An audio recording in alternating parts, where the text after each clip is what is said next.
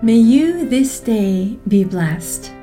Hi there, I'm Sister Kathryn Hermes, and thank you for joining me today as we explore the love that is the heart of the world and the work of the heart that helps us become this love and discover it in the world so that all the world becomes to us like the miraculous burning bush.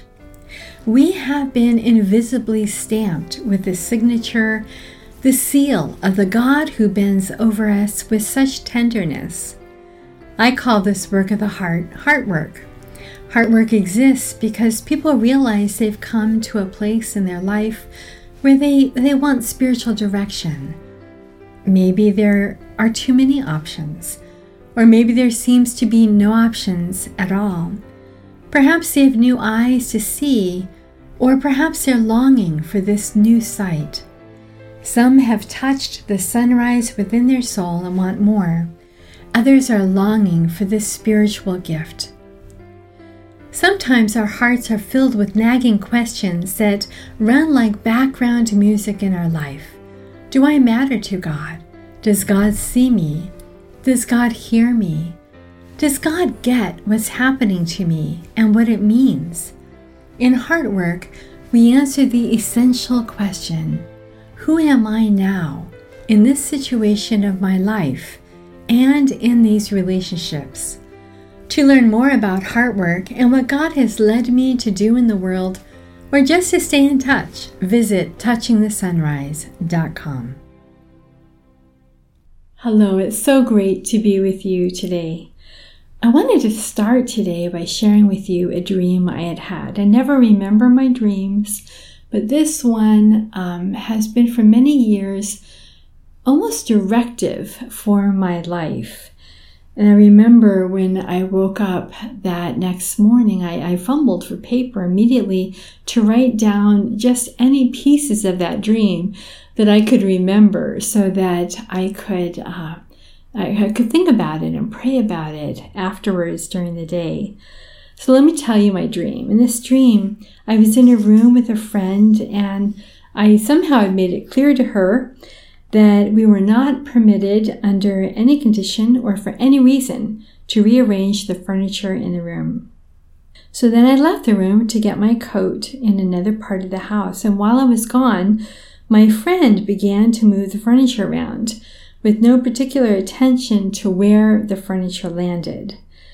So when I came back, this immediate panic seized me when I realized my friend had not only changed the position of the bed, the table, and the chairs, she had actually created an interior decorator's nightmare. So as I woke up, I jotted down these seemingly simple symbols and and I remember that week that I shared them with my spiritual director, and he encouraged me to bring the symbol of that dream the symbol of the furniture that had been moved, to prayer.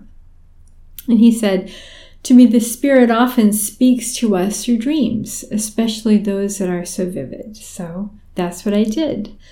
Um, in our conversation, we decided that the panic at the moving of the furniture definitely somehow symbolized feeling out of control. Um, perhaps feeling out of control as my friend challenged these life decisions that I had I had made or assumed that the furniture was not to be moved. Um, I've got everything figured out and nailed down, and I don't need anything new to upset things. Thank you. Um, a tiny flicker of freedom, I remember, lit up inside me. Um, this foreboding panic of change, symbolized by the furniture that was lying helter skelter around the room in this disorganized maze, somehow opened up just a bit for this tiny flame of hope. So I remember through the next weeks that I prayed with that image. The dream image developed in my prayer, and I realized that the room was actually flying which to me was a symbol of transcendence. And as I prayed with that image, I realized that the door was open and that my friend in the room was actually not just any friend. Um, it was actually God, and that God was now pushing furniture out the open door, not just moving it around. And to my horror, at a certain point, that God was trying to push me out the door. Ah, I remember my spiritual director saying, So God is not afraid to push the old man out the door. And I remember ignoring that comment when he said it. Um, but grasping the meaning of the furniture uh, for me became this contemplative odyssey. And this was like maybe 20, 25 years ago. And yet it is still, still so vivid in my memory. Um, one transformative discovery I made was that the furniture symbolized my concept of myself, my judgments of myself, mm, the labels I had given myself or I had allowed others to give me, my self analysis. And it's mind's job to understand, to make judgments, to analyze. You know, after everything we say or do, our, our mind will say, that was smart. Or why did I say that? Or what is she going to think about me now? God was saying, out the door with all of that. I have no use for it. It has no real meaning. It's confining both of us in a box. It's prohibiting our relationship from developing. So I, I didn't really trust God enough to let Him uh, push me out the door. I had managed to keep Him, to keep myself inside. Um, so with the furniture gone, the room was empty. It was just God and I who were left. And I remember in prayer one day just bowing before Him. We were no longer separated by any mental constructs and judgments. And as I remained in God's presence, I kept dropping my analysis and thoughts as they emerged, returning to this simple, receptive awareness. There are some powerful meanings in that dream. Um, first, God wants to, and He does, break through our self concepts um, but when he does so, he does it often in unsettling ways. And he breaks through our concepts of ourself in order to reveal himself to us. God acts firmly, like the moving of that furniture, taking things into his own hands, and in effect, he takes them out of ours. We may cry in these first stages. Um, one day, however, God will wipe away our tears. God is not afraid to push the old man out the door, so to speak, to mess up the organization of our lives, what we think we are capable of doing, and our plans that keep our fears at bay, the control we have asserted over things for our own self protection. The response God waits for from us, however, is worship. Because ultimately, it is not we who make new lives for ourselves. It is God who, just as He will create new heavens and a new earth, makes us new. Those words, look, I'm making everything new, actually come from the book of Revelation in chapter 21, verse 5 the author of the book of Revelation was believed to be John the Apostle, and the author calls himself in that book a prophet. At the island of Patmos, he is given this series of visions that enable him to offer hope to his brothers and sisters who are suffering persecution in Asia Minor. The seven churches listed in the first three chapters of this book were seven cities on a single road. The book would easily, I believe, have been passed from congregation to congregation and been read aloud to the Christians who needed encouragement in their suffering. The author recounts in that book for his fellow persecuted Christians a vision similar to those recounted in the Old Testament books of Daniel and Ezekiel with which they would have been familiar. When he sees the vision of the seven lampstands and a man holding seven stars walking among them, he falls at the man's feet. The author who, who had lived through the personal and spiritual and psychological hell of persecution and had refused to worship before the images of the emperor, now falls, as the book records, as if dead before this man whose hair is white as snow and whose eyes burn like flames. The man touches John with his right hand and says, Do not fear. I'm first, I'm last, I'm alive. I died, but I came to life, and my life is now forever. John in this vision really teaches us three principles of healing. And those principles are worship, listen, and see. These three principles of, of adoration, of, of making sense out of something that's different, can help us in those times when we feel like the furniture in our life is being moved around, moved around. So long as our response to having our life shaken up remains anger, um, which is really a perfectly understandable human reaction, healing can't commence. Um, therapy can truly help us with this anger, help us to understand where this reaction is coming from, what it means um, for us, and and how how we can um, transcend that anger and move on in healing. Um, and a spiritual director can help us explore our image of God.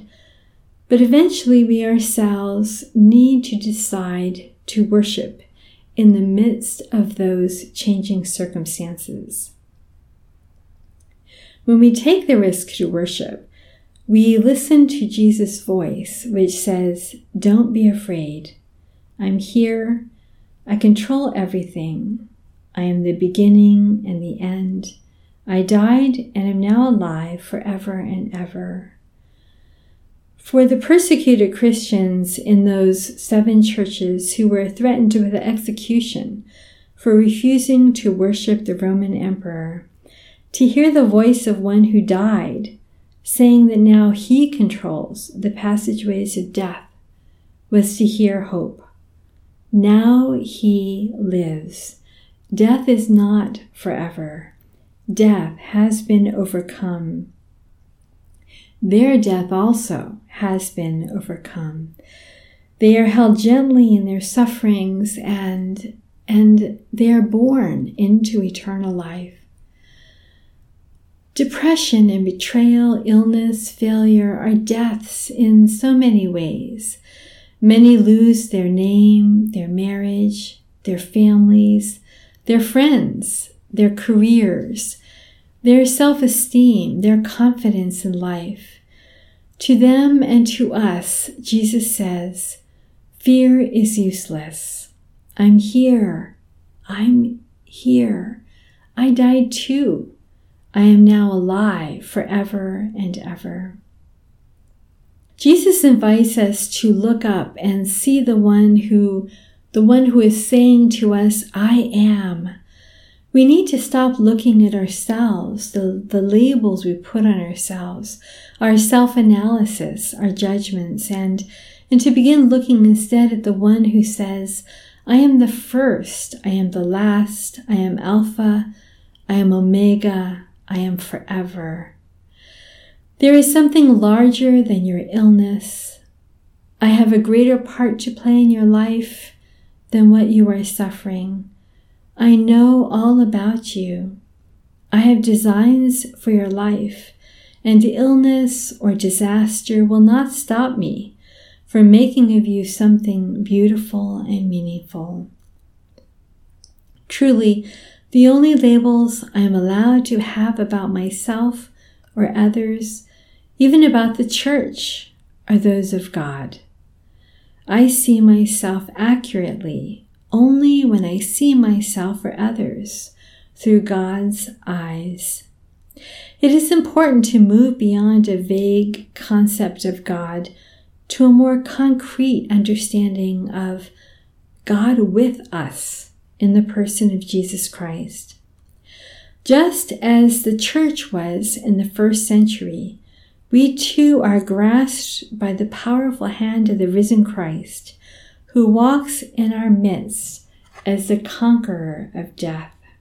So, when you have an extended time to go deep within your own heart, either imagine yourself with the Apostle John on the island of Patmos or in some other quiet place where where you can meet God. It could be a favorite secluded spot in nature, a vacation spot, a sacred place in a church or monastery. Imagine that Jesus comes to you. Angels surround you with song, and they bow at his feet, covering their faces. Take the risk to bow also. Feel what it is to bow before Him, to remain at His feet in adoration and trust. Tell Jesus what you are feeling. You can use words like, Jesus, this is so, or Jesus, I feel like.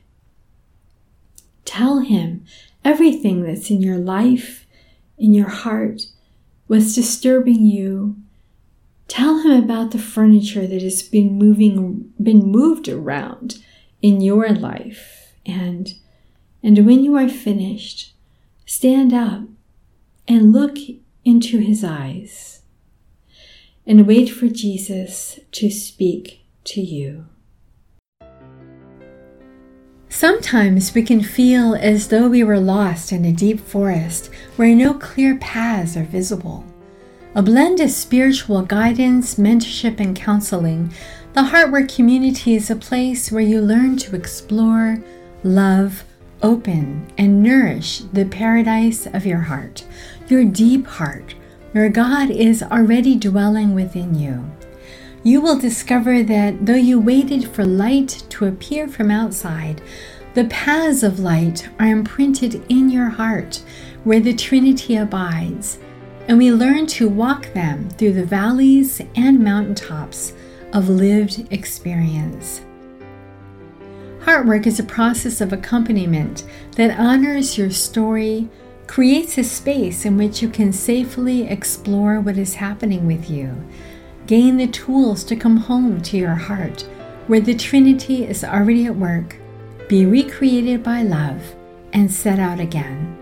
To learn more about Heartwork and what God has led me to do in the world, or just to stay in touch, visit touchingthesunrise.com.